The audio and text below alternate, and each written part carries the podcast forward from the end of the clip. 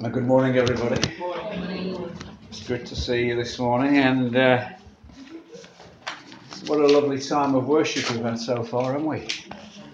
Well done, musicians, and uh, Kayla. And we, you know, we're really so grateful to God for what He's doing here amongst the young people, being able to lead the worship in the way that they do so important, you know, because it takes us right into the presence of God, right into the very throne room of God when we begin to lift up the name of Jesus. I'd like you to turn with me, please, to the fifth, uh, sorry, the fourth chapter of the book of Matthew.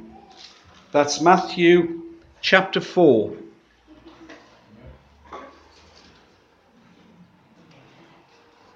I'm just reading a few verses. There are, there are some other scriptures that I will be uh, referring you to as we go through. Uh, we're starting to read at verse 18 through to verse 22. As Jesus was walking beside the Sea of Galilee, he saw two brothers, Simon called Peter and his brother Andrew. They were casting a net into the lake, for they were fishermen. Come, follow me, Jesus said, and I will make you fishers of men. At once they left their nets and followed him. Going on from there, he saw two other brothers, James, son of Zebedee, and his brother John. They were in a boat with their father Zebedee, preparing their nets. Jesus called them, and immediately they left the boat and their father and followed him. I wouldn't say that I was brought up in a, a Christian home, but I will say that there was a certain amount of Christian influence in the home. My parents were Salvationists. They, uh, they met in the Salvation Army and they married in Salvation Army uniform and uh, for some reason they hadn't been to the Salvation Army for quite a while. And um, and I can uh, I, I, can remember as a child always being sent to Sunday school. It was something that uh, that I rebelled against. Uh, from the age of about eight, I've always been passionate about football. So I suppose my wife would say that I'm still passionate about football. She told me yesterday I take it a bit too seriously. There we go. but I can remember rebelling against having to go to Sunday school, but I had to go anyway. And uh, I, although I used to protest every week, Mum would say, "Well, you've got to go to Sunday school as long as you're going to school."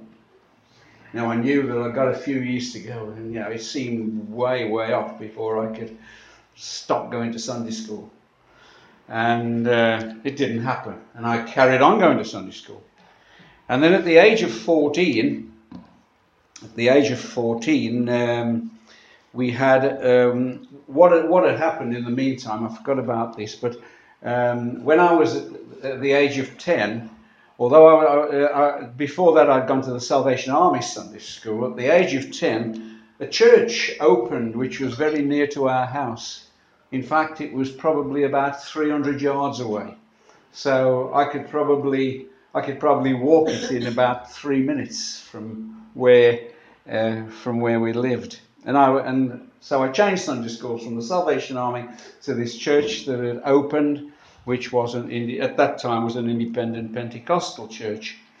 And when I was 14, they invited us to go to um, to some special meetings that were happening with an evangelist. Now, I wasn't quite sure what an evangelist was, but an evangelist was uh, someone who preached the gospel. And this guy preached the gospel. He preached the gospel well. Some of you may know him, a guy named Tony Stone. Uh, he's no longer in the area, but uh, he lived in the area for many years. And he preached the gospel, and that was the first time that I realized that I needed a savior. The first time I realized that As far as God was concerned, I was a sinner and I needed to be saved. And I responded to the gospel. And that was when I began a journey to follow Jesus.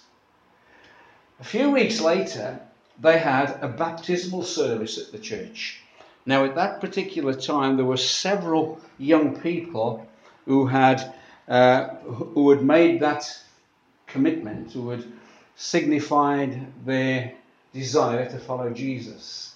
And I remember the pastor at that time, he said to us, Now that you've made that decision to follow Jesus, the next step is water baptism. Water baptism. Now, I didn't, there was a lot that I didn't understand. There's still a lot that I don't understand. But one thing I did know, one thing I did know, is that I wanted to follow Jesus. I wanted to follow Jesus. And so I decided, along with several others, that I would take that step. And I can remember at my baptismal service, they sang a hymn. Some of you will probably know it. In fact, you know, it's been a long time since we sang the song. That, Well, it's a hymn.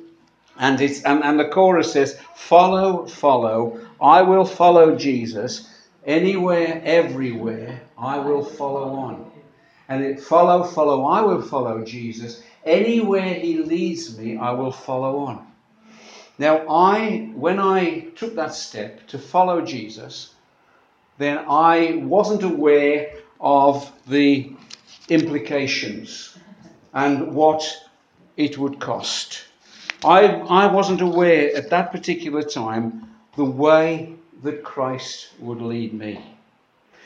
And you know, Christianity is all about following the greatest leader that the world has ever known. He's right in all his dealings. And when we commit ourselves to him, he commits himself to us. Isn't that good?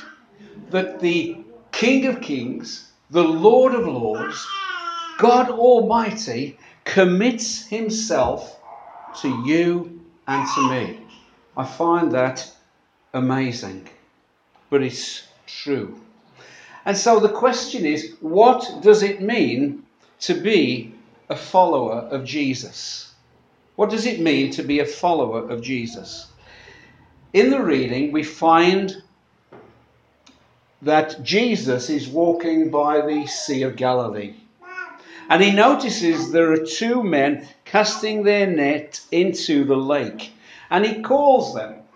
And he uses three words Come, follow me. An astonishing command, really. Come, follow me. He here is a perfect stranger, and he calls to these two strangers who were strangers to him, Come, follow me. Now, Simon and Andrew, they, they weren't on holiday.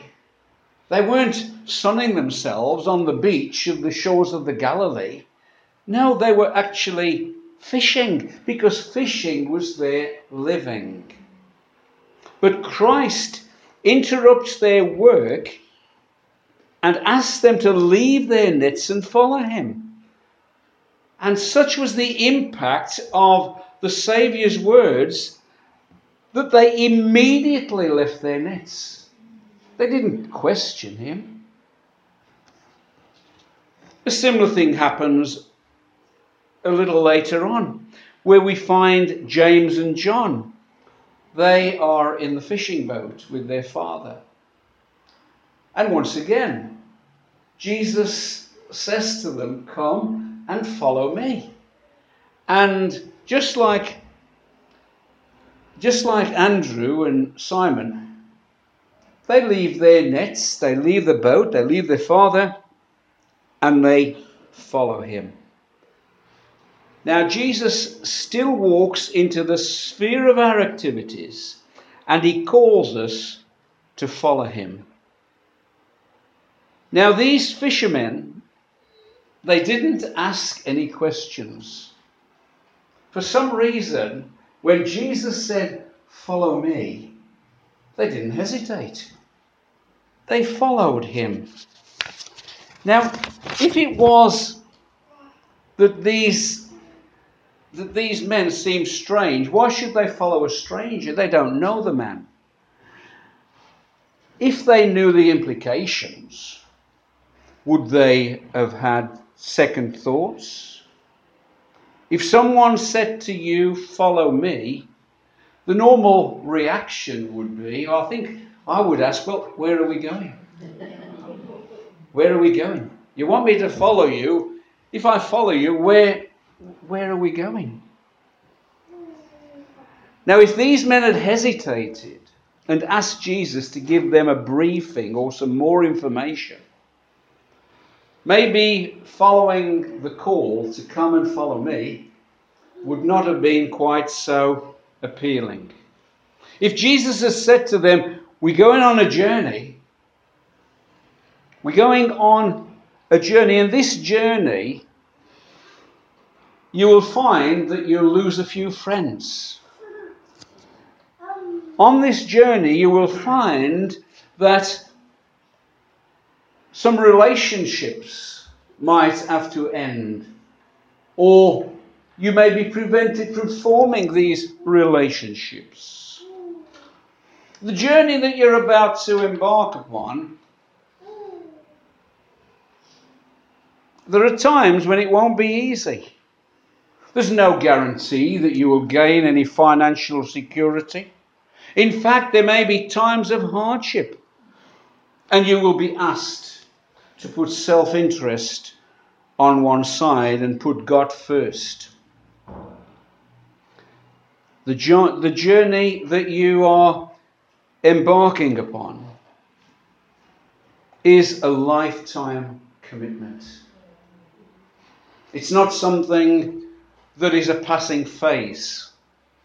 This journey, when you, when you follow Jesus, when He calls you to follow Him and you obey that call, it is a lifetime commitment. Where are we going? Well, ultimately, we're going to heaven. Praise the Lord.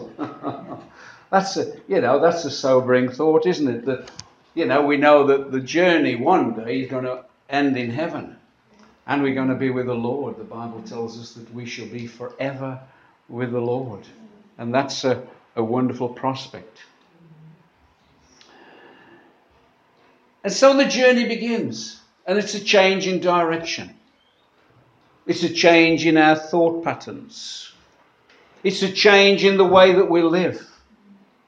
Because if we're going to follow Jesus, then we must obey his commands.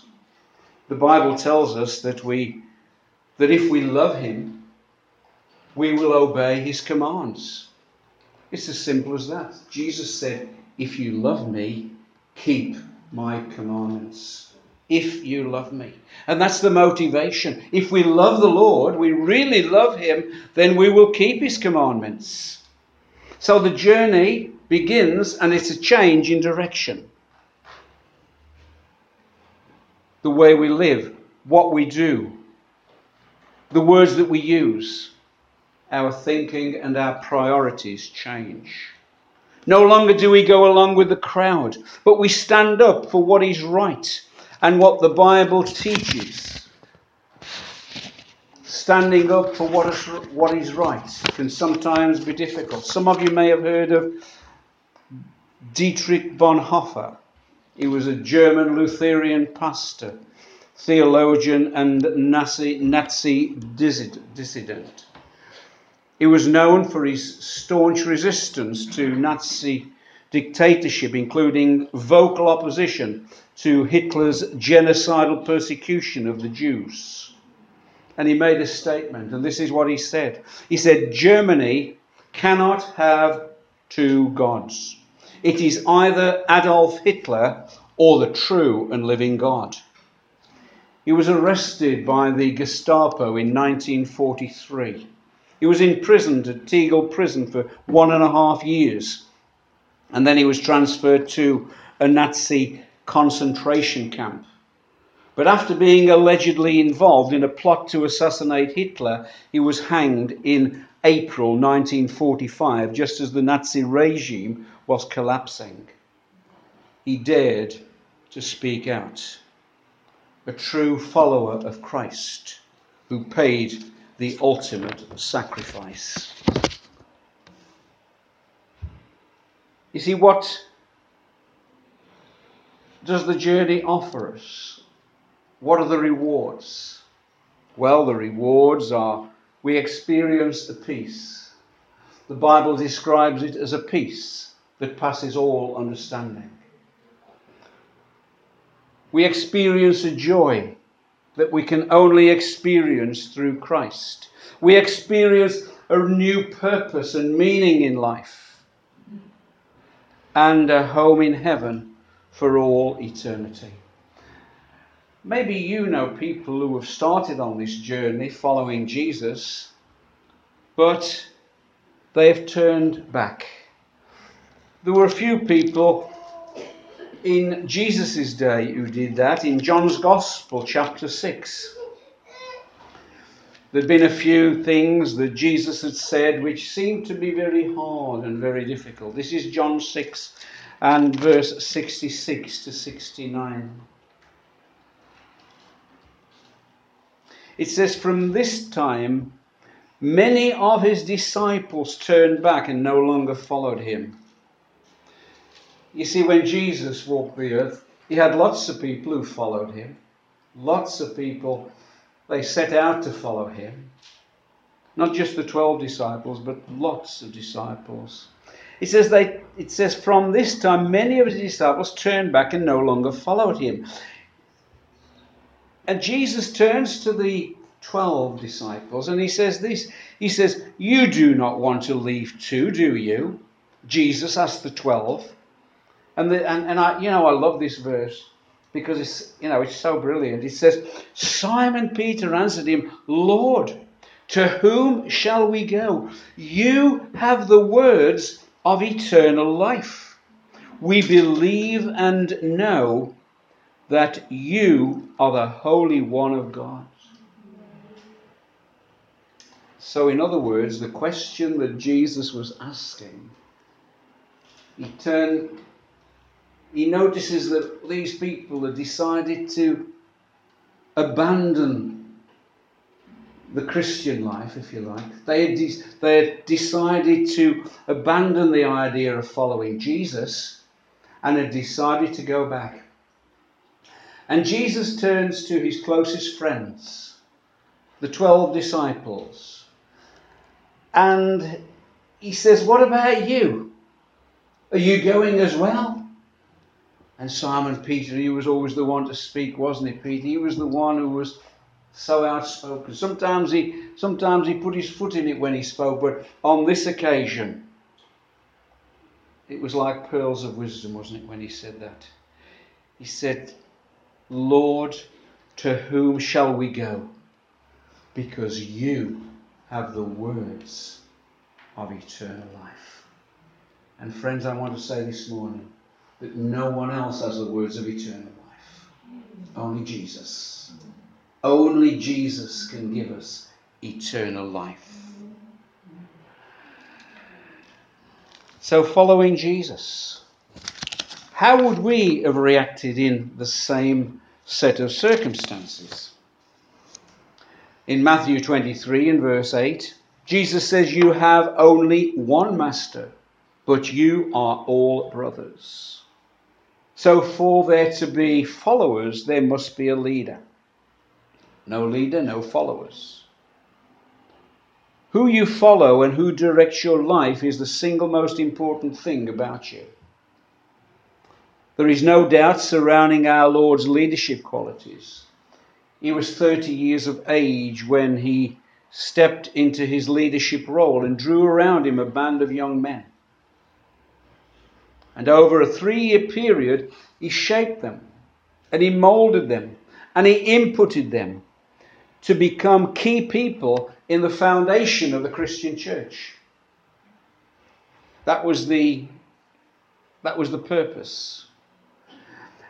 Jesus had the strength of a military commander, yet the tenderness that drew little children to him. He exposed the hypocrisy of the scribes and Pharisees, yet his purity was absolute. And still, he was called the friend of sinners because he mixed with those who were considered to be the outcasts of society, those who people didn't really want to know about. But Jesus became their friend. And down through the ages, no other personality has gained as many followers. No one else has had as many bow at his feet and call him Master as Jesus Christ. And following the Master, the greatest leader the world has ever known, is what Christianity is all about. We make a decision. Jesus calls us to follow him, and we make that decision to follow him. Jesus alone deserves our highest allegiance, our commitment, and also our obedience.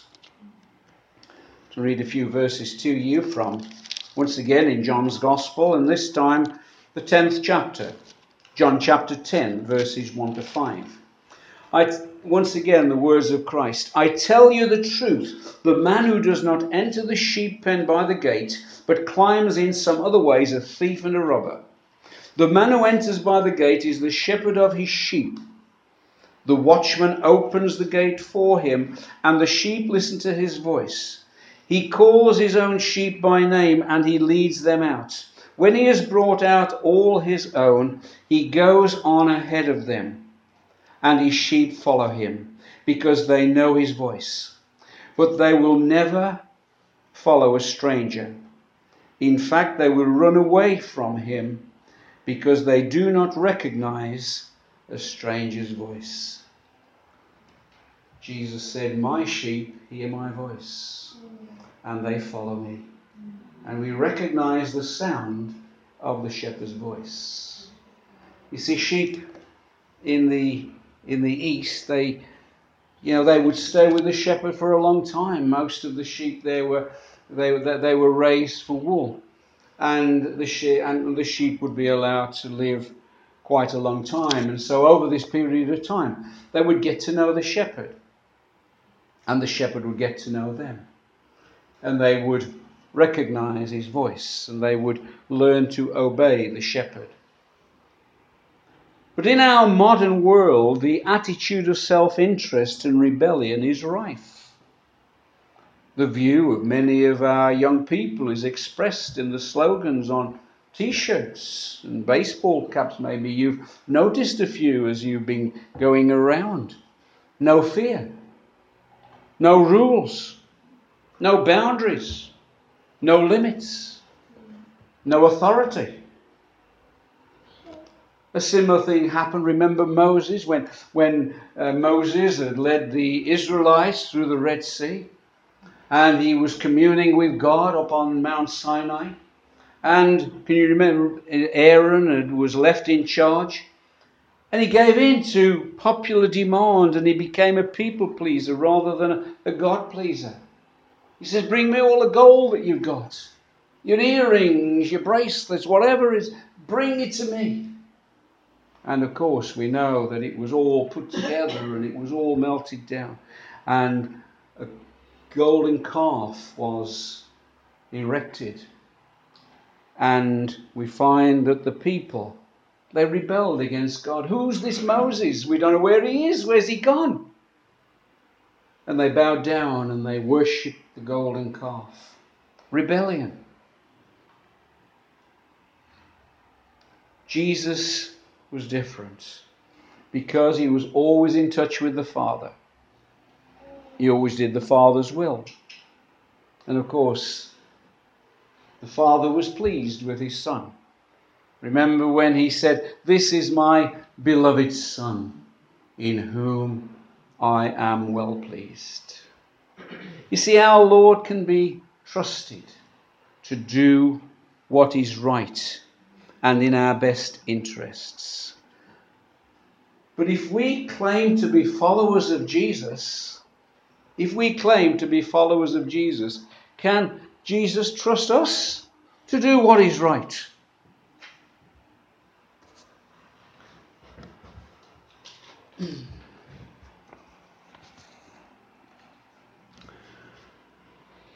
You see, we can either be nominal believers and we can pay him lip service, or we can be active followers.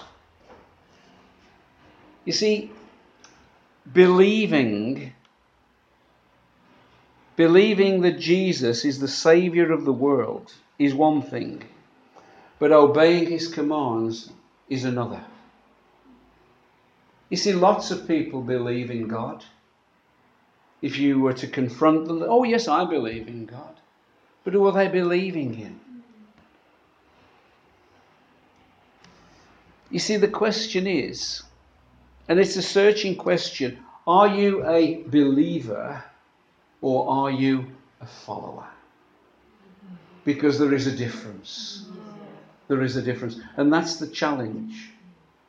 Are you a believer, just a believer, or are you a follower of Jesus? You see, believing in some ways is like a spectator sport, isn't it? You know, now I was watching a football match on TV yesterday. Aston Villa versus Everton. I hope there's some more Aston Villa supporters in the congregation. Fortunately, they won 2 1. But there was 42,000 people packed into Villa Park yesterday. 42,000. And of course, they're all spectators. And they're all shouting their opinion. They've all got different opinions on how the game should be played and who should be in the team and what they should do. But you see, you can be a spectator or you can be a follower. Now, following is what makes us a player. Following is the evidence of our commitment. Following is the evidence of our commitments. So the choice is we either settle for mediocrity or we seek God for the best that He can give. And not only that, not just seeking God's best for our lives, but also giving of our best. Friends, only the, only the best is good enough for the King of Kings and the Lord of Lords.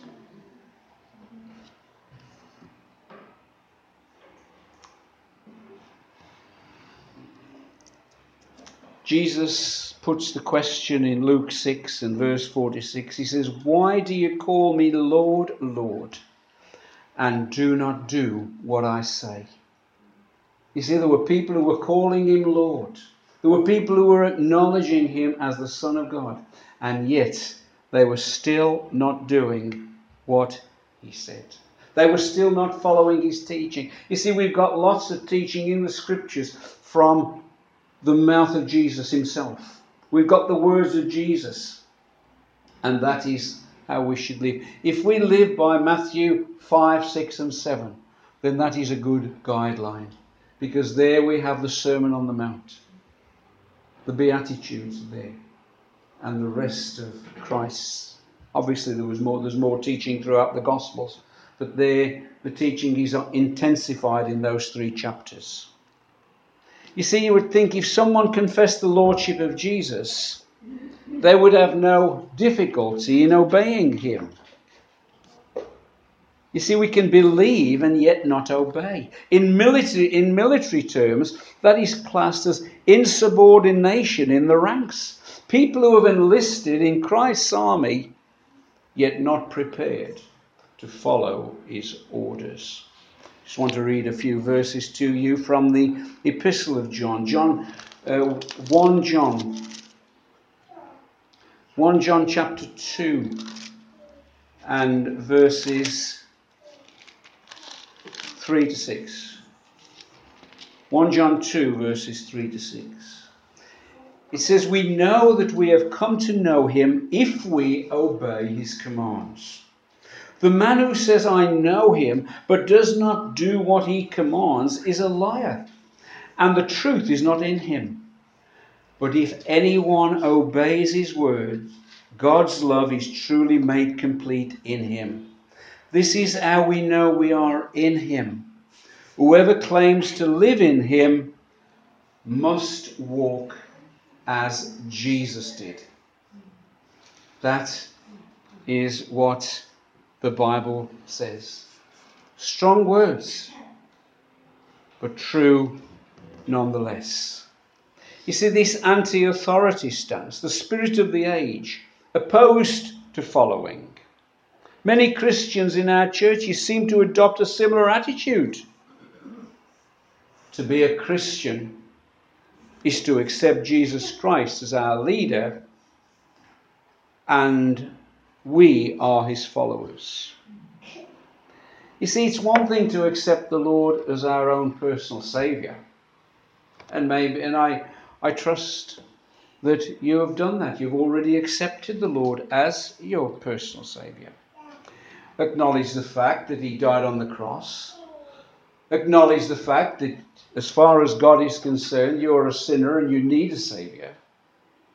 But you see, acknowledging Him with Lord, as Lord is something different.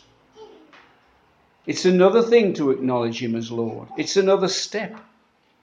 And someone said, and quite rightly so, that if Jesus is not Lord of all, then he is not Lord at all. If Jesus is not Lord of all, then he is not Lord at all. Are we following him closely this morning? Or are we following from a distance? How close are we living to Jesus Christ? May God help us to be like these disciples without questions, without question, and to, and to rise up and follow him, to be true followers of our Lord Jesus Christ. You know, we used to sing a, a song many years ago I have decided to follow Jesus. No turning back. No turning back. The cross before me, the world behind me. No turning back. No turning back. Though none go with me, still I will follow. No turning back. No turning back. Jesus says, Whoever puts his hand to the plough and turns back is not worthy of the kingdom of heaven. That's how strongly Jesus put it. Now, I believe that the Christian life is one of continually bringing our lives to the Lord. And I believe there are times in our experience when we need to rededicate our lives. We need to say, Lord, I know that I haven't followed you. And sometimes God speaks to us through His Word. And He makes it clear that we're not where we should be as far as He's concerned.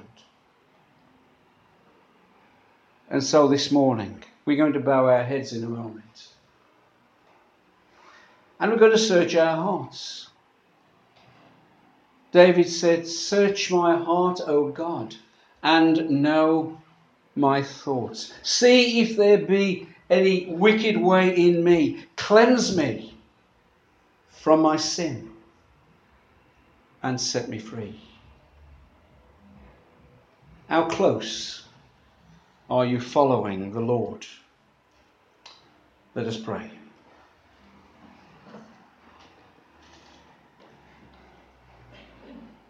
You see, the Bible tells us that all hearts are open before Him.